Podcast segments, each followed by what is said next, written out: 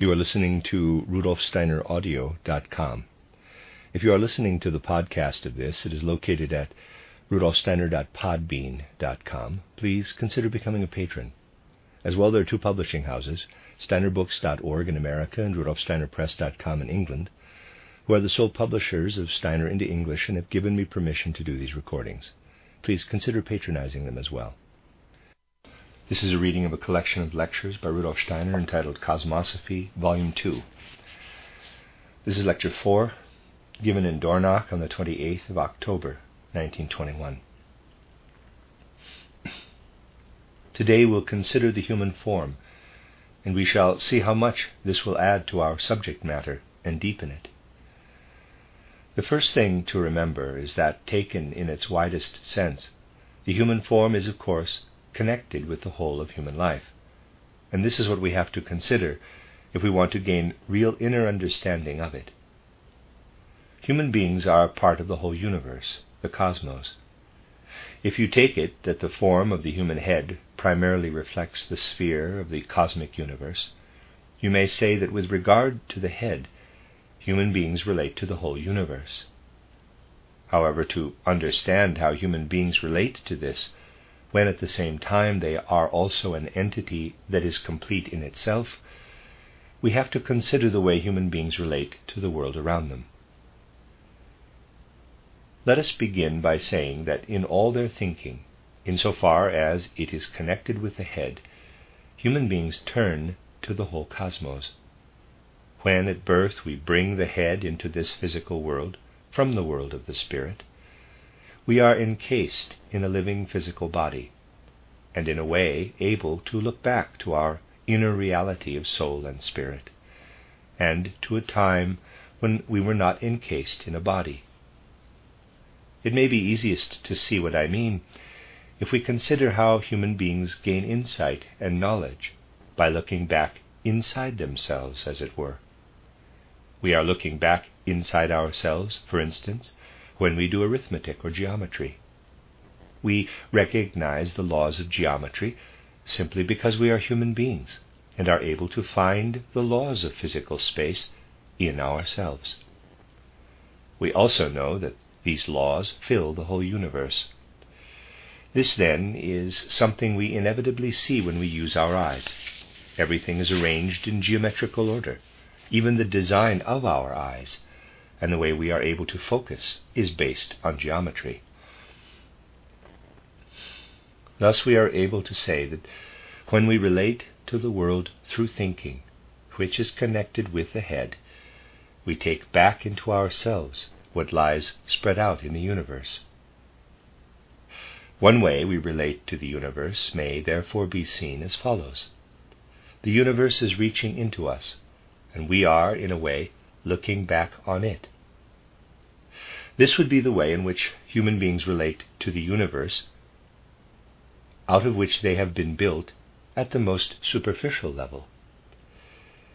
We progress a little more if we now consider, in second place, how human beings make everything they take in from outside come alive in them.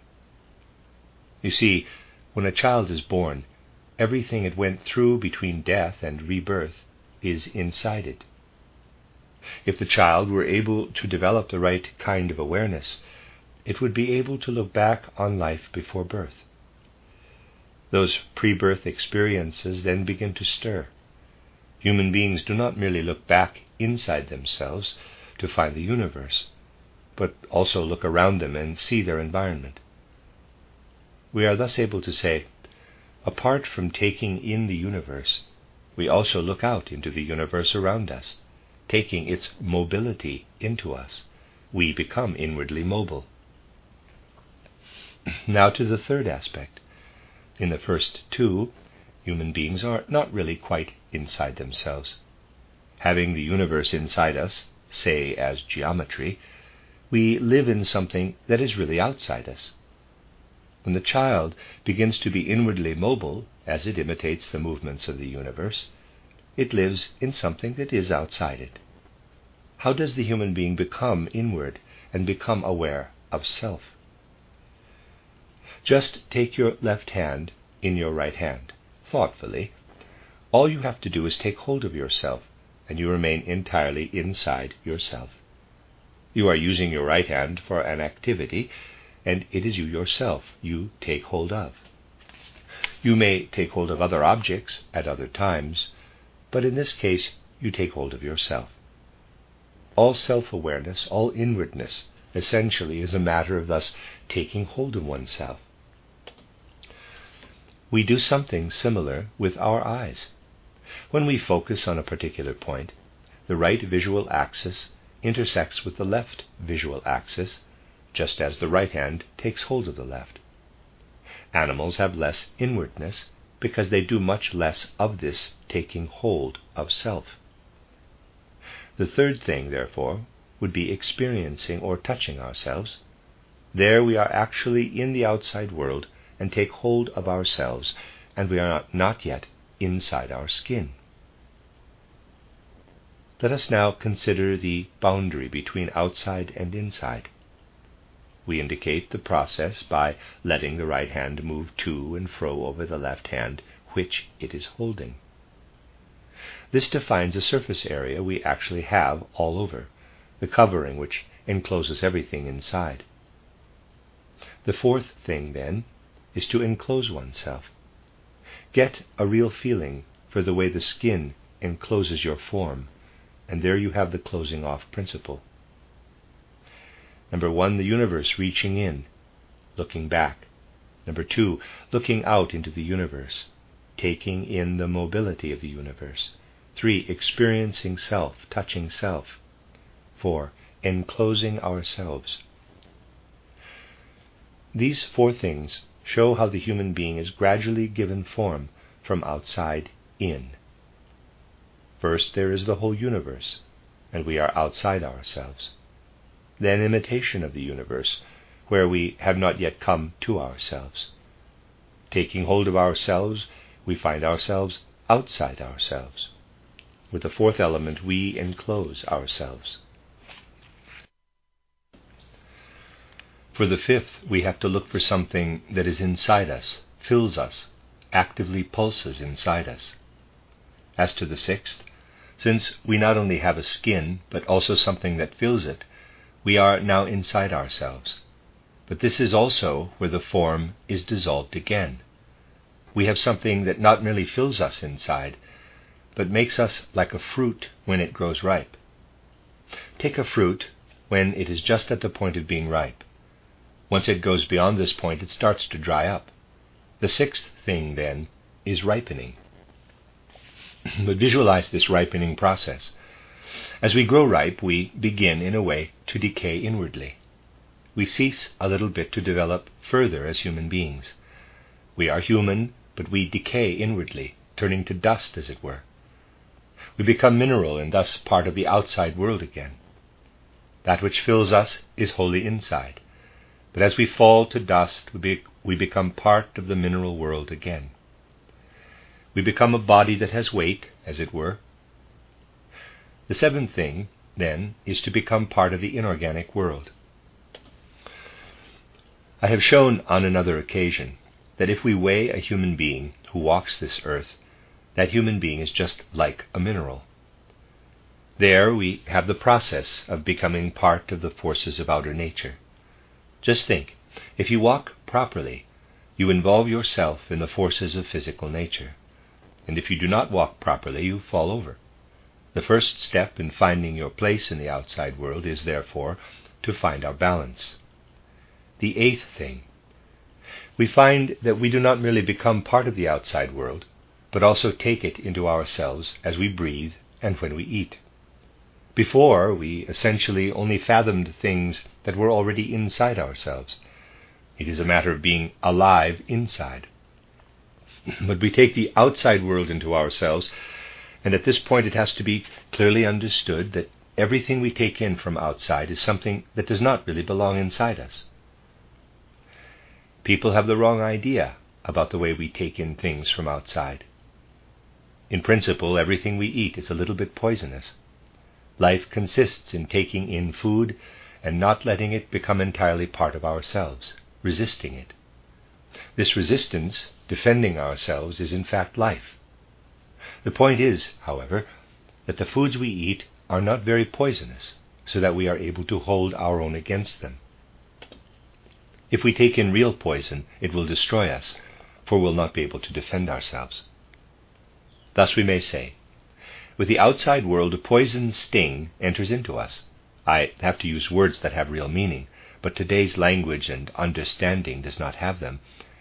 You'll have to understand what I mean when I put these things before you. 5. Something that fills us. 6. Ripening. 7. Becoming part of the inorganic world, finding our balance. 8. Poison sting. The human being is now at the point where the outside world is taken in. First, we considered the way the human being is given form out of the universe. Then came the way the human being is given form from inside. And this has taken us to where the inner human being gains form by resisting the outside world.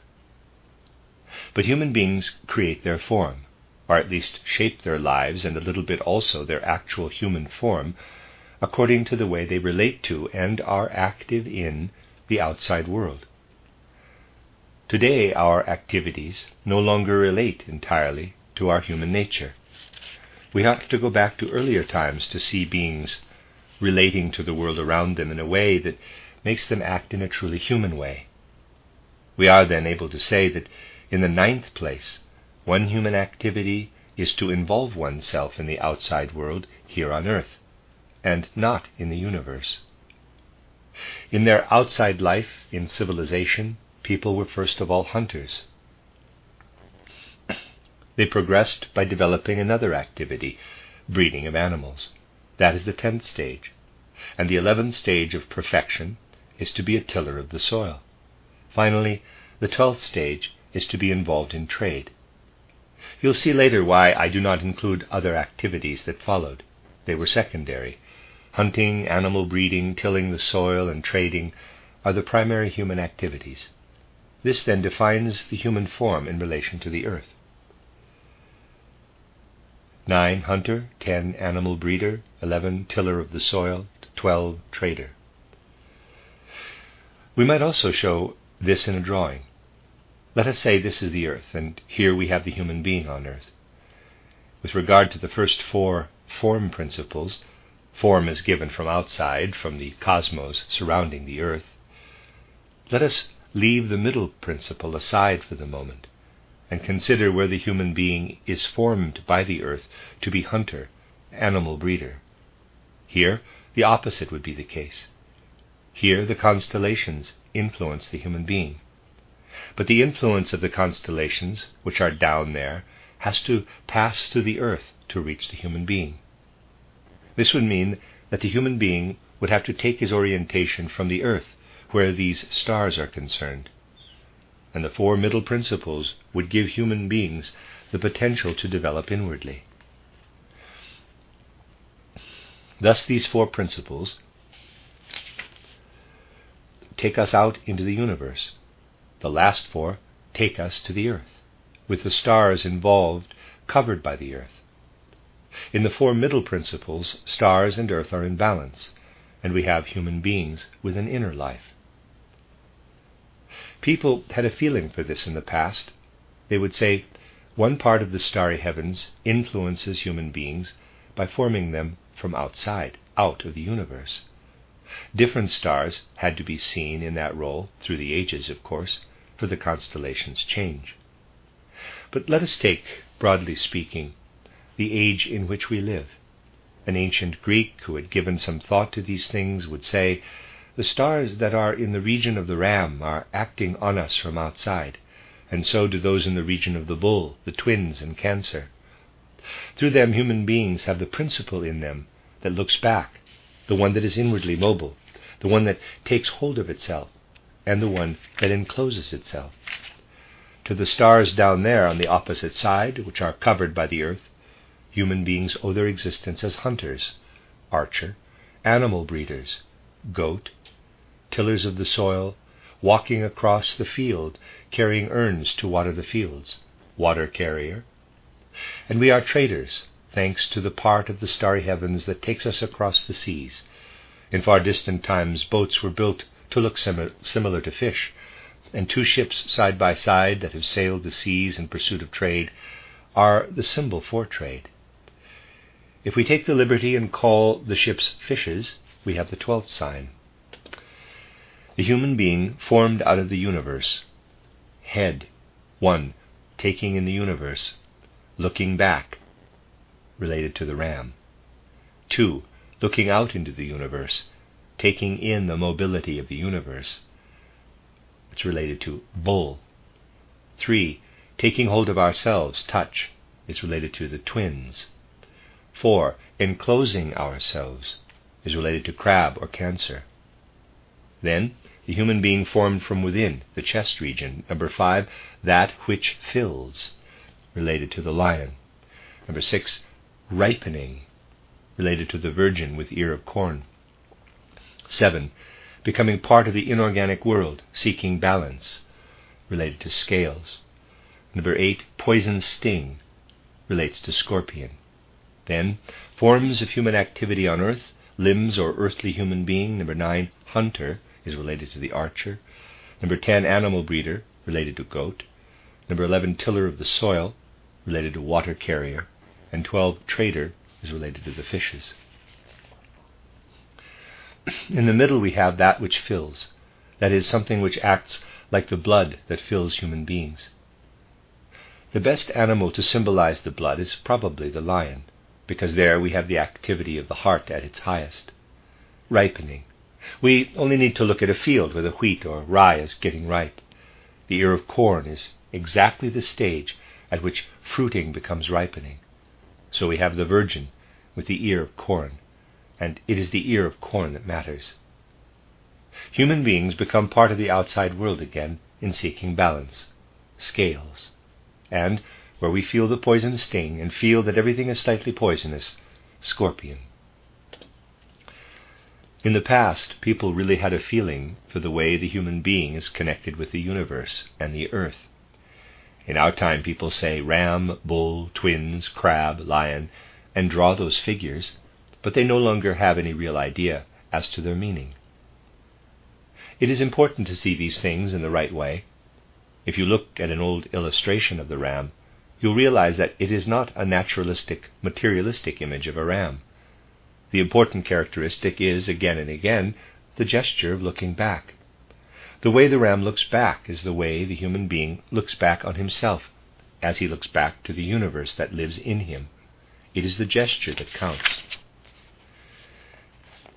If you look at old pictures of the bull, you'll find that the bull always looks sideways and makes a leap. It is the gesture of looking around you and letting the general universal principle come alive in you. Looking at the twins, you have one person on the right and another on the left, and always the right hand of the one on the right holds the left hand of the one on the left. This is the gesture touching, feeling oneself.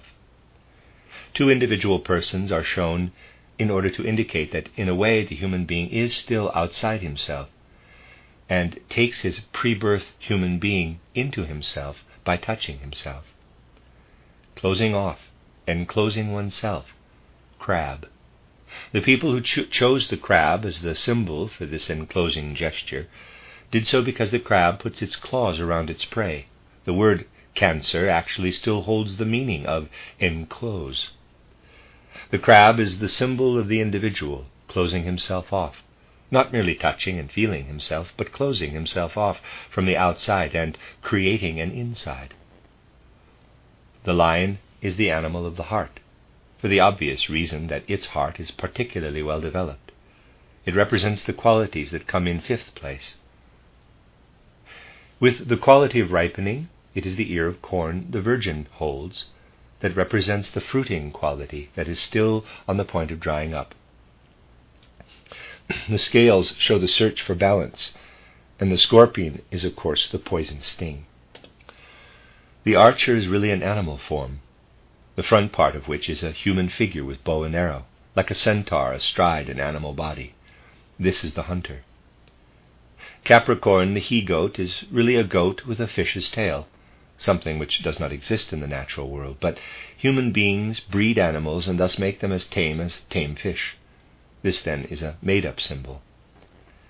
Agriculture is represented by the water carrier. There is a certain spiritual justification for thinking in terms of water, but what matters is the way he walks across the field. He holds an urn in each hand and pours water from these. This is the gardener and the tiller of the soil. I have already suggested that the fishes represent trade. People used to have fishes' heads up on the front of their ships, heads of dolphins, for instance. Dolphins are not fish, of course, but the ancients thought them to be. This symbol clearly points to trading activity. Rather than consider these things in a superficial schematic way, which is so often the case today, we have to look at the way the human being is given form, and then see how this gives us the relationship to the universe and to the earth. Basing ourselves on the form, we gradually perceive the human being as part, as a member of the whole universe. Another approach is the following. Let us take the ram. For instance, considering ram, bull, twins, crab, lion, virgin, scales, scorpion, archer, goat, water carrier, and fishes, from the point of view of the ancient Greeks, we may say, in the shape of the head, the human head is formed out of the universe. Then mobility develops inside, and the potential for symmetry. Next, however, it will be necessary to see the influence of the last constellations in the list as having the opposite effect. In this case, the influences come from the earth. Activities have an effect on human beings. If we made the figure uh, the figure broad at the top, there's a figure, there's a drawing, we'd best make it narrow here, saying, when human beings want to be hunters, the qualities we may take to be those of the archer must be particularly well developed in them. To be animal breeders, they have to bend their knees a lot. The tiller of the soil has to walk. He is therefore shown stepping out, and so on. Carrying on trade, if we want to look for a symbol in the human being, it has to be the feet. All these organs are also formed from outside in. The remaining part, where the human being develops himself, is in the middle. this figure I am drawing really arises from the twelve signs as of its own accord. We are able to say there, in the middle, the universe with its stars is more active in the inner human being. There, at the top, the stars act from outside, and there, below, they compress the human being. You can see that the form I have drawn is the human embryo. Basing yourself on the laws of zodiac, you really have to draw the human embryo like this, just as you get a triangle if you draw a figure that encloses 180 degrees. It is therefore immediately apparent that the human embryo is created out of the whole universe. As I said, we have to take the point of view of the ancient Greeks to do this. For today we can no longer start with the ram, we have to start with the fishes. We have been in the sign of the fishes for centuries now, and this marks the time of transition to human intellectual development. But if you go back to the time when it was right to start with the ram, and the zodiac could be seen the way the ancients saw it, you have not much more than archer, goat, water carrier, and fishes, or the occupations of the hunter, animal breeder, tiller of the soil, and trader. Today we live in the age of the fishes, during which the whole of our modern industrialized civilization has developed. Going back to the time of the ram, we still find the four honest occupations. Through modified, though modified to some extent and more complex, which place human beings in the world of nature. Going back through the ages of the bull, the third, second, and first post Atlantean ages, the last Atlantean age, the last but one, and so on, we would come to an earlier age of the fishes, when human beings were still completely etheric and had not yet descended into the physical world.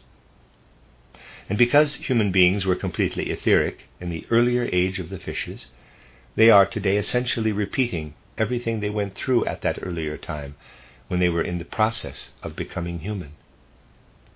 They have been repeating this from the middle of the 15th century, but in an abstract way.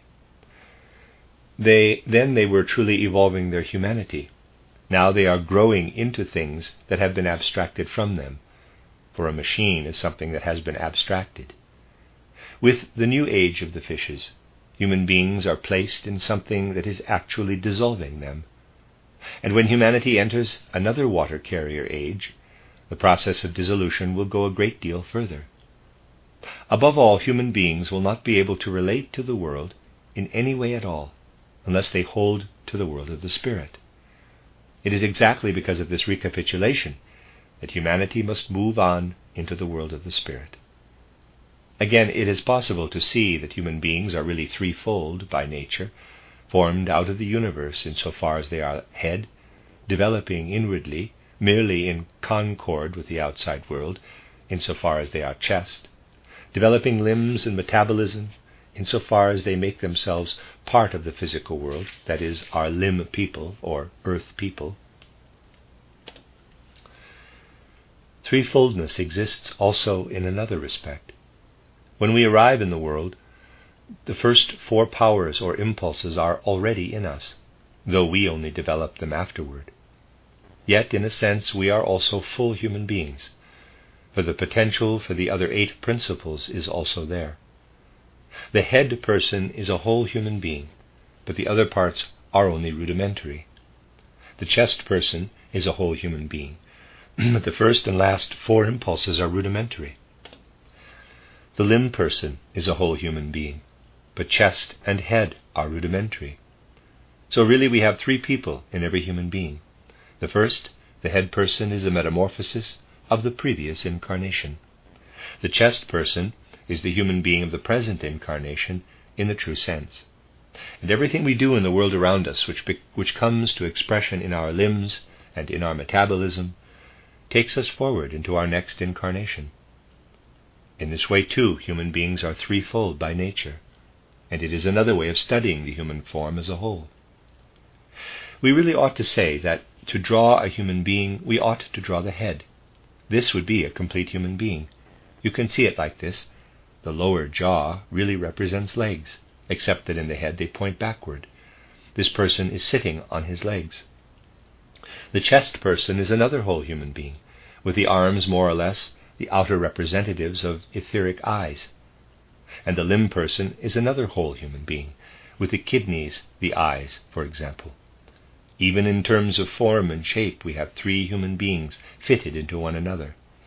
In a human being who has vanished into the head and become a sphere, we see the previous incarnation coming alive. In the chest, we have the actual human being of the present time, and in the person who is walking about, we may see what will enter into the next incarnation. In a sense, we are also able to say that the way people comport themselves today shows a threefold nature. Take the human being of the limbs and metabolism. He is capable of engendering a whole human being. All you need is the human embryo in the mother's womb, and you see how the limbs and metabolism person wants to become a whole human being. As to the chest person, look at a small baby, and you can see how at that stage the head and chest still form a whole. Threefoldness, therefore, shows itself also in the way we grow up. And when we are no longer babies, we are brought up and educated. The human head is the educator of other human beings.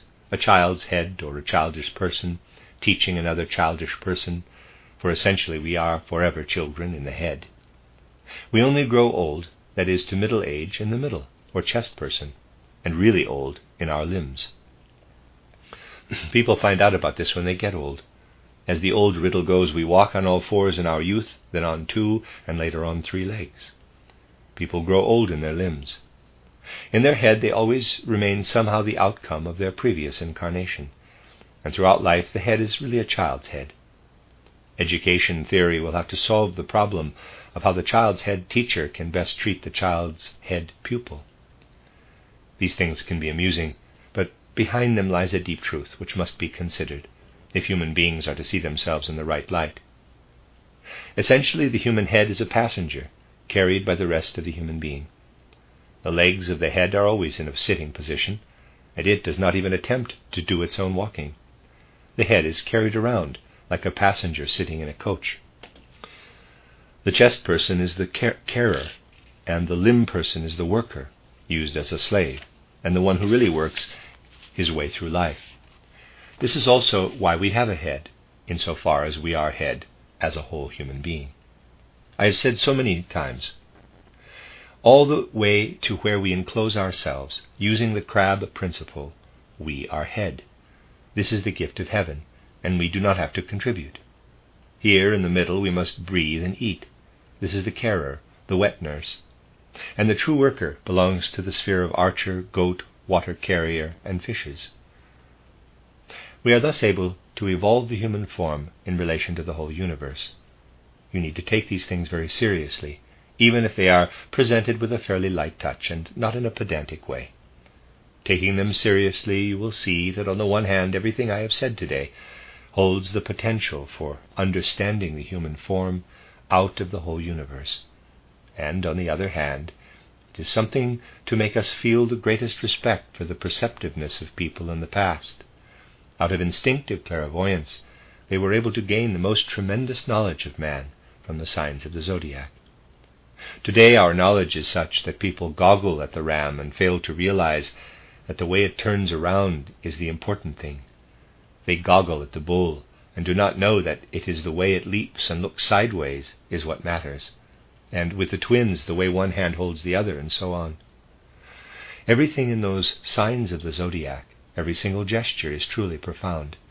And if there is no gesture, as in the case of the lion, the symbolic element has been chosen in such a way that the sign itself has the gesture in it, with the lion having the strongest heartbeat. The lion represents that which fills us. We can find the wisdom of those ancient days again if we look for it in ourselves. Today I have been considering the human form. Tomorrow I intend to consider human life in relation to the universe. In the following lecture, we'll consider the human soul in relation to the universe. End of Lecture 4.